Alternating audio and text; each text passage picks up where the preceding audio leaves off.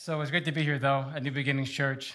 Uh, it's been my home church since 2010, uh, when we were just one campus. Now, of course, we're three campuses uh, Brick and Bayville and, and Wall Township and being multi site. And Pastor Joe and Barbara, just phenomenal, phenomenal pastors and leaders here, not only among this church, but even in this area, in this region. So you are blessed to be part of a wonderful, healthy, vibrant local body of Christ. Amen? Amen. Amen. Of course, my wife, like he just introduced her, Brian, and wife Glennis, for 22 years. We have two of our children here, Daniela and David, and two others are, uh, they live outside the home. They're successful 20 year olds. They've made it. And so one is actually in Arizona at Hillsong Bible College. He, you would know him. His name was Dion. He's singing worship here for many years. It's our son. And then our daughter is, uh, uh, has her own job and lives separately from us. So we got four children total.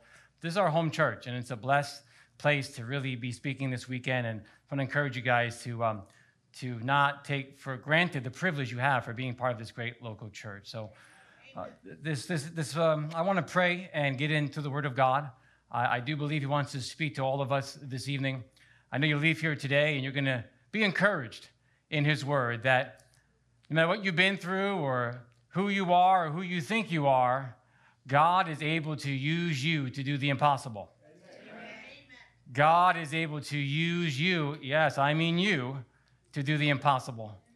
Now let's pray and open up the Word of God here. So, Father, in the name of Jesus, we pray this evening. We thank you, Lord, that you have called us to this place and given us ears to hear your word. So help us, Father God, to leave here today with a greater and greater sense of, of obedience and, and, and a great commitment to the faith and to the call of God upon our life. And Lord, we pray this now and we ask you for this in Jesus' name. Amen. Amen. Amen.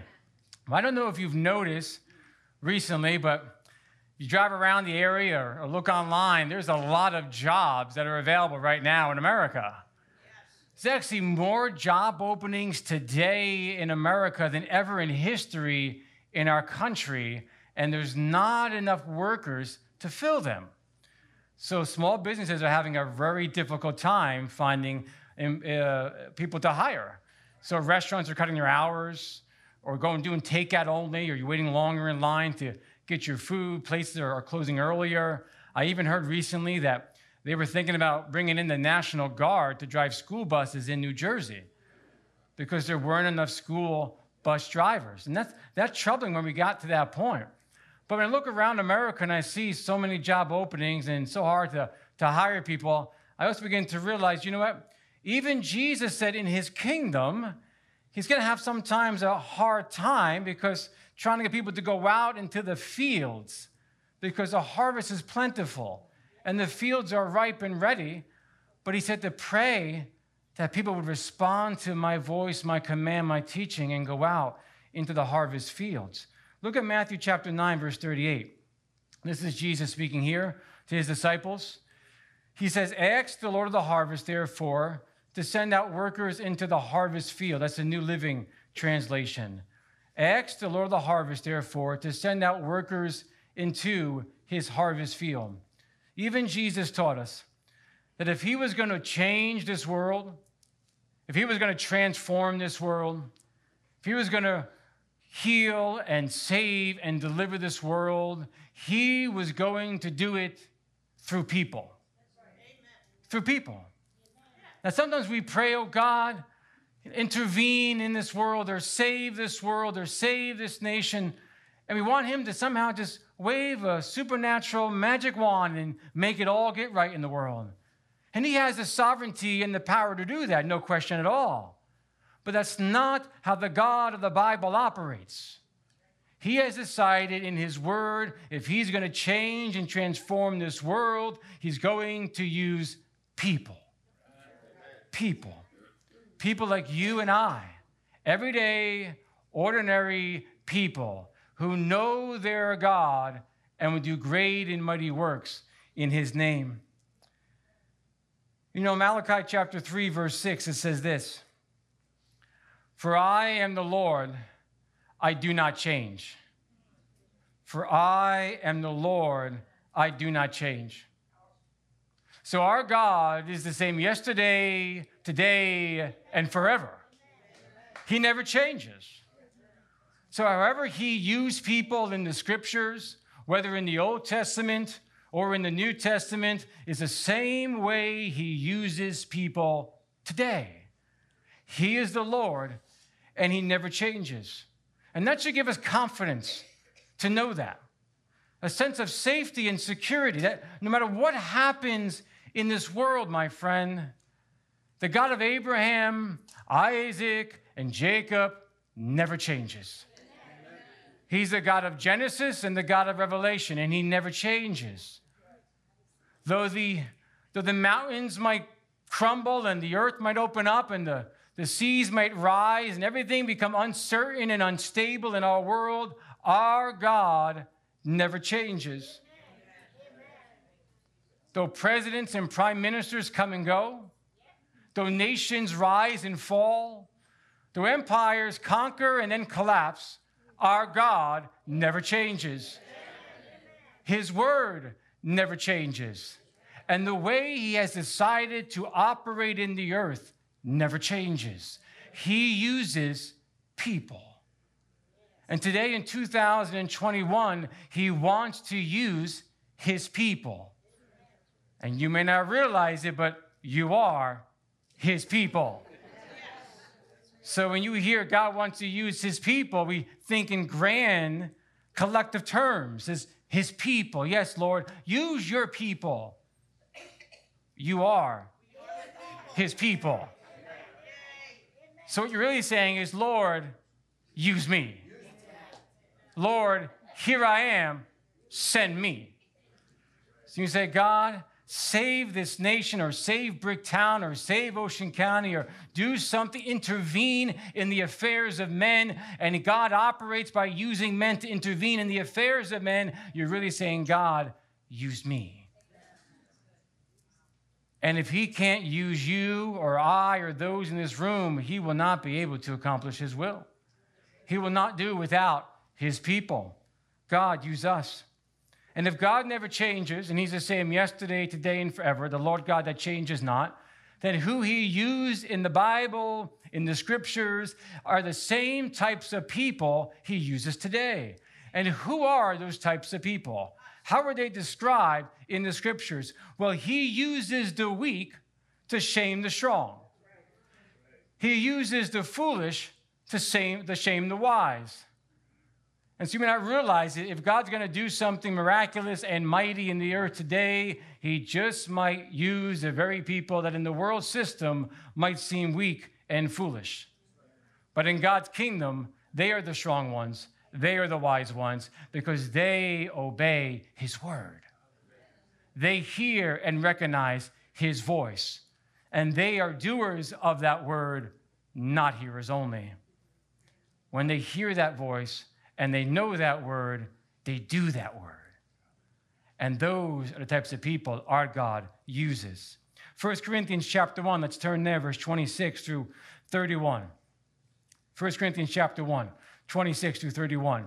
For you see your calling, brethren, that not many wise according to the flesh, not many mighty, not many noble are called. But God has chosen the foolish things of the world to put to shame the wise, and God has chosen the weak things of the world to put to shame the things which are mighty. And the base things of the world and the things which are despised, God has chosen, and the things which are not, to bring to nothing the things that are, that no flesh should glory in his presence. But of him you are in Christ Jesus, who became for us wisdom from God, and righteousness and sanctification and redemption that as it is written, he who glories, let him glory in the Lord. Amen. Amen. He doesn't call many wise, many mighty, and many noble. Look to your left, look to your right. I got news for you. There's not many noble, there's not many mighty, there's not many wise. Now, there may be some, don't get me wrong, there's, there's, there's not many. You say, What do you mean by that? Brother Shawn. How can you say that about me, that I'm not mighty and noble and, and wise? Because in the world system, that's what they use to determine who they think are the ones to best serve and lead their people. But in God's eyes, He's looking for the weak, for the foolish, for the base, because those are the ones that are humble enough to do it His way. His way. See, those words, the word wise in the Greek, it means special and enlightenment. The word mighty means high and mighty positions. The word noble, high class, and a wealthy family. See, God's standards and values are very different than the world system. They're looking for the wealthy families, the high class families, the, those with big titles and mighty positions, those who are super educated and have great intelligence and Ivy League educations, because they're the ones, my friend, that's going to make it all right. And then, not to get political for a moment, because I would never do that. it's unlike me. According to recent Gallup poll, only 28% of people approve the work of Congress. 28% of our nation approves the work of Congress. And yet, there you will find the wealthy, the high class, the mighty positions, and the very well educated. The very ones that the world system thinks they're going to make it all right. And yet, God says, I choose the foolish. What does that word mean? I hate to break it to you. It's a Greek word, moreno. God uses the morons. Now, you just got done five minutes ago saying, God, use me. and then I serve you on a platter what that means. God uses the morons, the idiots, the weak. The weak means those who are feeble or have no strength. And the base, those of no reputation, no importance, are born to the least of all families. And the despised, the least esteemed, the nothing, and the nobodies. So, however you consider yourself today, you're sitting there thinking, listen, I'm a, I'm a nothing, I'm a nobody, I've got no money, I'm from the least of all families in this entire area, no one knows my name nor my family's name. You're the very type of person that can change the world, that God wants to use. If you'll say, Yes, Lord, here am I. James 4 6 says this James 4 6, God resists the proud, but gives grace to the humble. God actively works against the proud, but he gives special grace to those who are humble. Humble yourselves before the Lord, and he'll give you that grace. He'll give you that ability. He'll promote you in that job. He'll give you favor in that position. He'll open up doors that you've been trying for years to open and they weren't opening. He'll give you that grace if you simply humble yourself before the Lord. Let's turn today to three people in Scripture to encourage us that if He can use them, He can use us as well. First, let's go to Gideon. Gideon. Now, Gideon is one of the judges in the Old Testament, in the time of the judges, before the kings. God would raise up judges to deliver his people. And Gideon was probably the most famous judge in Scripture because the longest narrative, the historical narrative in Scripture in the book of Judges, is about Gideon. And many of you may have heard about Gideon's 300 men, how they defeated the Midianites, and he had so many, like tens of thousands, and God said, No, get it lower. And then he had to get it lower again, down to 300. I'm not going to go into that part of Gideon's story. I'm going to stay at the very beginning today, but we're going to look at Gideon the great judge in the history of, of Israel. Let's go to uh, Judges chapter 6, verse 12 to 16. Judges 6, verse 12 to 16. And the angel of the Lord appeared to him, and that's like a theophany where God is in the flesh. The angel of the Lord appeared to him and said to him, which is Gideon, The Lord is with you, you mighty man of valor. And Gideon said to him, Oh, my Lord, oh, my Lord. If the Lord is with us, why then has all this happened to us? And where are all his miracles, which our fathers told us about, saying, Did not the Lord bring us up from Egypt? But now the Lord has forsaken us and delivered us into the hands of the Midianites. Then the Lord turned to him and said, Go in this might of yours, and you shall save Israel from the hand of the Midianites. Have I not sent you? So he said to him, Oh, my Lord, oh, my Lord, How can I save Israel? Indeed, my clan is the weakest in Manasseh, and I am the least in my father's house. And the Lord said to him, Surely I will be with you, and you shall defeat the Midianites as one man.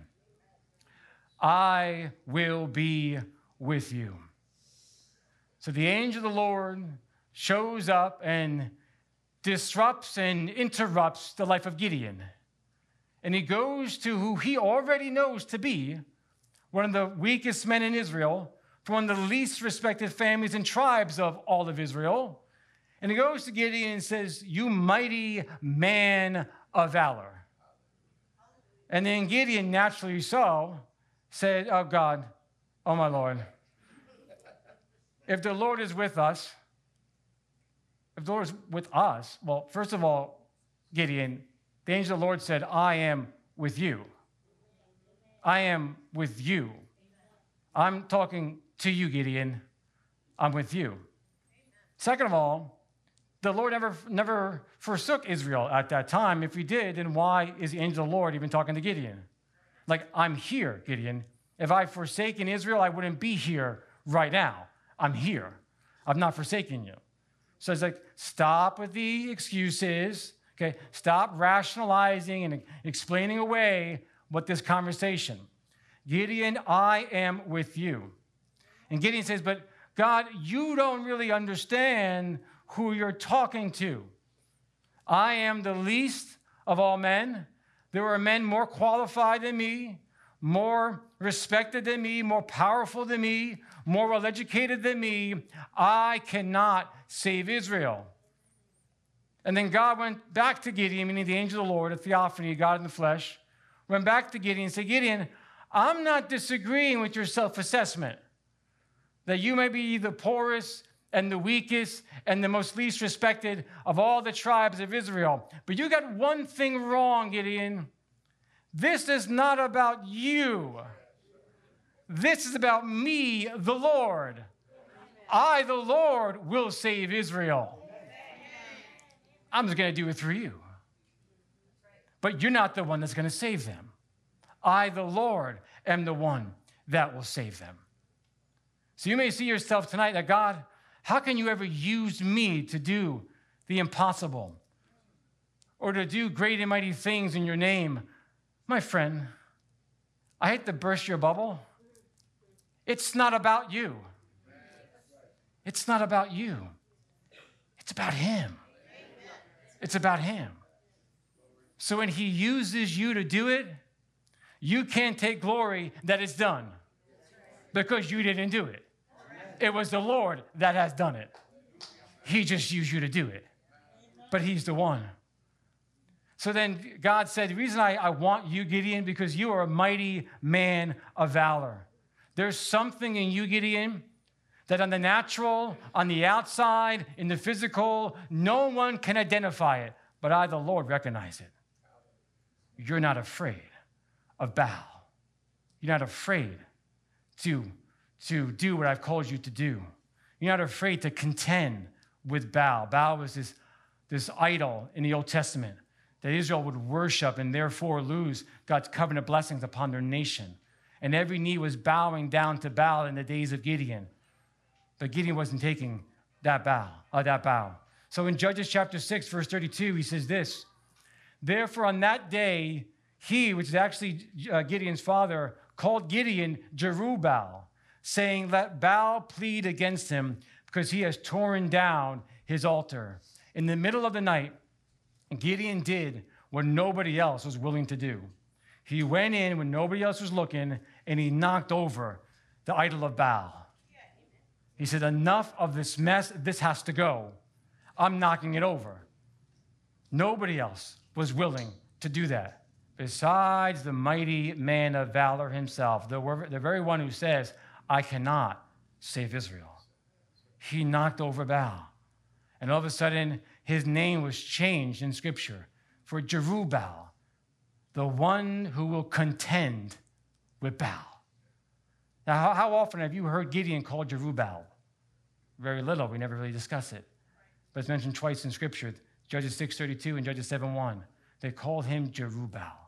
There was a man in Israel willing to contend with Baal. He wasn't the mightiest or the wealthiest or the richest or the most powerful in the natural. But in God's eyes, he recognized he was a mighty man of valor. So he used him. Look at Moses. We all know the story of Moses, right? How he went to Pharaoh. Well, it says in the book of Exodus, chapter 3, verse 9 to 14. This is now uh, Moses at the burning bush, speaking to God. He says, Now therefore, behold, the cry of the children of Israel has come to me, and I have also seen the oppression with which the Egyptians oppress them. Come now, therefore, and I will send you to Pharaoh, that you may bring my people, the children of Israel, out of Egypt. But Moses said to God, Who am I that I should go to Pharaoh and that I should bring the children of Israel out of Egypt? So he said these very securing, encouraging words I will certainly be with you. And this shall be a sign to you that I have sent you. When you have brought the people out of Egypt, you shall serve God on this mountain. Then Moses said to God, Indeed, when I come to the children of Israel and say to them, The God of your fathers has sent me to you, and they say to me, What is his name? What shall I say to them? And God said to Moses, I am who I am. And he said, Thus shall you, you shall say to the children of Israel, I am has sent me to you. There was Moses, a very similar experience like the one Gideon had, but Moses came many, many years before Gideon. There at the burning bush, God calls Moses and says, I am calling you to go and to deliver my people from the oppression of the Egyptians. And the first thing Moses says is, Who am I to do this? But now Moses was very highly educated in the world system. He was raised in Pharaoh's house. He had political connections. He could maybe leverage some relationships. But he knew one thing that if I'm going to do what God's calling me to do, I can't do it leaning on those types of benefits. I've been in the wilderness so long. I've been separated from the world system from so long, and I know how the world system works. Moses says, and that's not going to get Pharaoh to let your people go. I'm going to need something much more than my money, my relationships, my influence, or my wisdom or education in the world system. I'm going to need the Lord to be with me. And so God told Moses, I am with you. That's what Moses needed to hear. You would think Moses needed something more from God. He knew how difficult this task was going to be. He knew the man who he was dealing with, Pharaoh. He knew the stubborn, hard hearted, proudful leader of the Egyptian empire would never, never, never let the, Egyptian, uh, let the Israelites go from captivity. He had them as his slaves, and there was no way he was to let them go without, without a fight. And God told Moses, You go with no army to the man who won't let your people go without a fight. But Moses realized something the Lord is with me. And the Lord is with me, Moses says. I'm not sure what this journey will entail. He, wasn't, he didn't know about the 10 plagues that were yet to come. He didn't know how God was going to deliver his people. All God said was, I will be with you. And the sign that I was with you is one day you'll be back on this mountain worshiping me with these people. And Moses began to walk by faith and to do the impossible. He didn't know the end of the story the way we know the end of Moses' story. All he knew, he was going back into a world system that he was running from because he killed one of the Egyptians many years ago. And they could have easily taken his life or demanded justice or put him in chains or, knowing he was Hebrew, put him into slavery. There was a great risk for Moses to do what God has called him to do. But yet he knew this thing that the Lord was with him. My friend, the Lord is with us tonight. In 2021, even here in America, the Lord is with his people. And if He's calling you, challenging you to step up and to go forth into the harvest fields, because they are ripe, ready to harvest. The church has been praying and praying for God to save this nation. And Jesus says, Your prayers need to be for the people, my people, to step up, to step up. Because without them, the harvest will not be taken in and received. It's only done through his people. And finally, let's look at David. David, the last story in Scripture, how God uses the weak and the feeble to shame the, the strong and the wise. 1 Samuel chapter 17, we all know this story, David and Goliath, but let's just rehearse it one more time for the sake of encouragement. And Saul said to David, This is now David went to obviously feed his brothers, and he realized there was this Goliath, giant Goliath in the battlefield. And Saul said to David, You are not able to go against this Philistine to fight with him, for you are a youth, and he a man of war from his youth. But David said to Saul, Your servant used to keep his father's sheep, and when a lion or a bear came and took a lamb out of the flock, I went out after it and struck it and delivered the lamb from its mouth. And when it rose against me, I caught it by its beard and struck it and killed it. Your servant has killed both the lion and bear.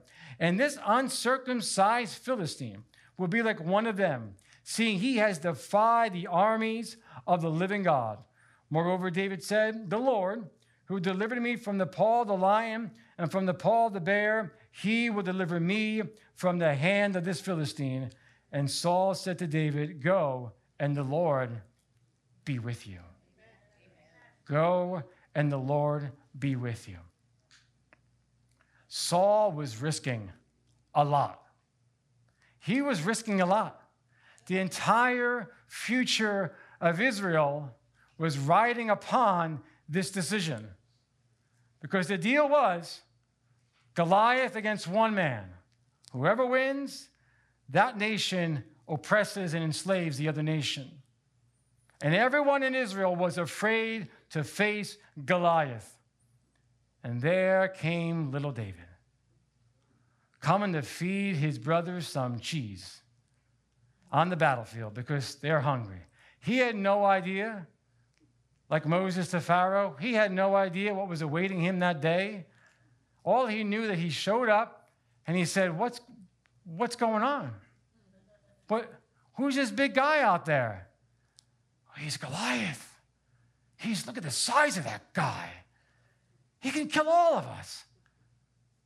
And what's, what are we going to do? David said.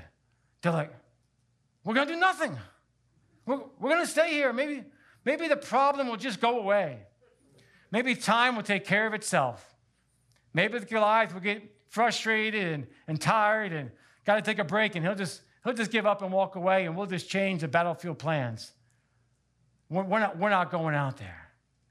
And David's like, Are you kidding me? Are, are you kidding me? You're not going to go out there and face this uncircumcised Philistine after what he said about our God? I'll go out there and face him. You know his brother said? Who do you think you are? If we can't do it, you can't do it. If we're not able to do it, you're not able to do it. And David knew something. It's not about me. It's not about you. It's about the name of the God of Abraham, Isaac, and Jacob. That man is mocking and insulting the name of the God of Abraham, Isaac, and Jacob. And our God, the God of our forefathers, he promised us this land. And he's not going to let that Goliath break that covenant promise. I'll go out and I'll fight him. So then he went to Saul and said, Saul, if nobody else wants to do this, then count me in. I'll go out there. And Saul's like, Young man, you can't win. David's like, What do you mean I can't win? I beat a bear and a lion. I could take off, I could take that Goliath. Now, honestly, if you beat a bear and a lion, that doesn't mean you're qualified to take on a giant. Okay, all because you can, you know, hunt an animal doesn't mean you're a UFC fighter. Let's be honest. Because you can take a weapon and take down an animal, even one on one. That nine foot giant out there, that's a whole nother level. That's a whole nother opponent. And Saul's like, You can't handle that. And David's like, That's okay, because the Lord will do it for me. And Saul realized something. I got no other choice. As the king of Israel, I'm not going out there. My army's not going out there. All right, David. Give it your best shot, kid. We're counting on you, buddy. You can do this. The Lord is with you.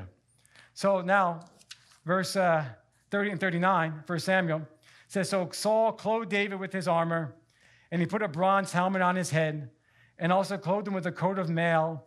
David fastened his sword to his armor, and he tried to walk, for he had not tested them. And David said to Saul, I cannot walk with these, for I have not tested them. So David took them off. Here's a key point, folks. When you want to do something for God, everyone's going to tell you how to do it, but they themselves are afraid to do it. Don't do it their way. Do it the way God has called you to do it. Don't put on someone else's armor, it won't work. You do what's natural to the gifting that God has given you. You try to be somebody else over someone else's armor, it's not going to work. It's going to slow you down, hold you back, and become an obstacle. You lay it down the side and say, Thank you, but no thank you. If you want to fight them, I'll fight them. I'll fight them my way because the Lord is with me. So when God wants you to do the impossible, everyone will tell you how to do it, but they themselves are afraid to do it. You do it the way you know how. And why did God chose David? Because David was a servant, a humble man. He was out with the sheep. When Samuel, years before, went to anoint the next king of Israel, they went to David's house because God told him it's the next king. He's in this house. And David's father brought all these sons to Samuel, saying, This one, this one, this one, one that must be the next king. They're, they're strong men, they're powerful men, they're wise men, they're my best sons. Sam was like, No, something's missing here. There's got to be somebody else. Who are you hiding from me? He's like, Well, I got this guy out back named David with the sheep, but he can't be the one. Sam was like, Bring him in. And then Samuel seen David. He's like, Ah, I hear the Lord. I hear the Lord. I hear the Lord. There's the weak. There's the feeble. There's the humble. David, come here. You're the next king of Israel. You're the next king of Israel. My friend, God can use you if you have a servant's heart. If you're willing to humble yourself before the Almighty, everlasting God, the creator of the heavens and of the earth, and say, Lord, use me. Just don't use Pastor Joe and Barbara. Just don't use the guy on TV or the author of the book or some other person of influence or wealth that is on TV or has the attention of the nation. God, use your people. In other words, use me. Ephesians 3:20 says this. Ephesians 3:20. Now unto him who is able to do exceedingly abundantly above all that we think or ask according to the power that works in us. God is able to do exceedingly abundantly above all that we ask or think according to the power that works in us. That's Ephesians 3:20. He can do so much more with you if you allow him to do it. If you are willing to say tonight, God, I just don't want to be one of those people who come to church on a weekend, leave, and come back next weekend and get frustrated with the world around me feeling as though, what can I do about it? It's beyond me. My friend, it's not beyond your God. And God uses his people to do the impossible. So whether you're contending with Baal, whether you're confronting Pharaoh, whether you're killing Goliath, know this I, the Lord, am with you. I, the Lord, am with you. And that's all you need to do what the Lord has called you to do. Everything else will work out. Everything, everything you need, it'll all come together because the Lord is with you. But you have to say, Yes, Lord, here am I. send me. And if you'll do that, you're going to see your life transform and the lives of those around you transform because you're stepping up. You're coming out of the seats of comfort and convenience and contentment. And you're saying, God, no longer, no how am I going to sit back and watch everything crumble. And all the while, I think, who am I to make a difference? And God says, You're exactly the type of person I want to use. So today, let's bow our heads. Let's say this prayer together. Say, Father, Father we come to you in the name of your Son Jesus. And we ask you to use us, your people, to use me, your person, whom you have saved, whom you have forgiven, whom you have anointed, and, and who you have called. I may not be what the world thinks I should be, but I am what you want me to be. So use me, Lord, today, because I know that you are with me. And I pray this now in Jesus' name. Amen. Amen. God bless you guys so much.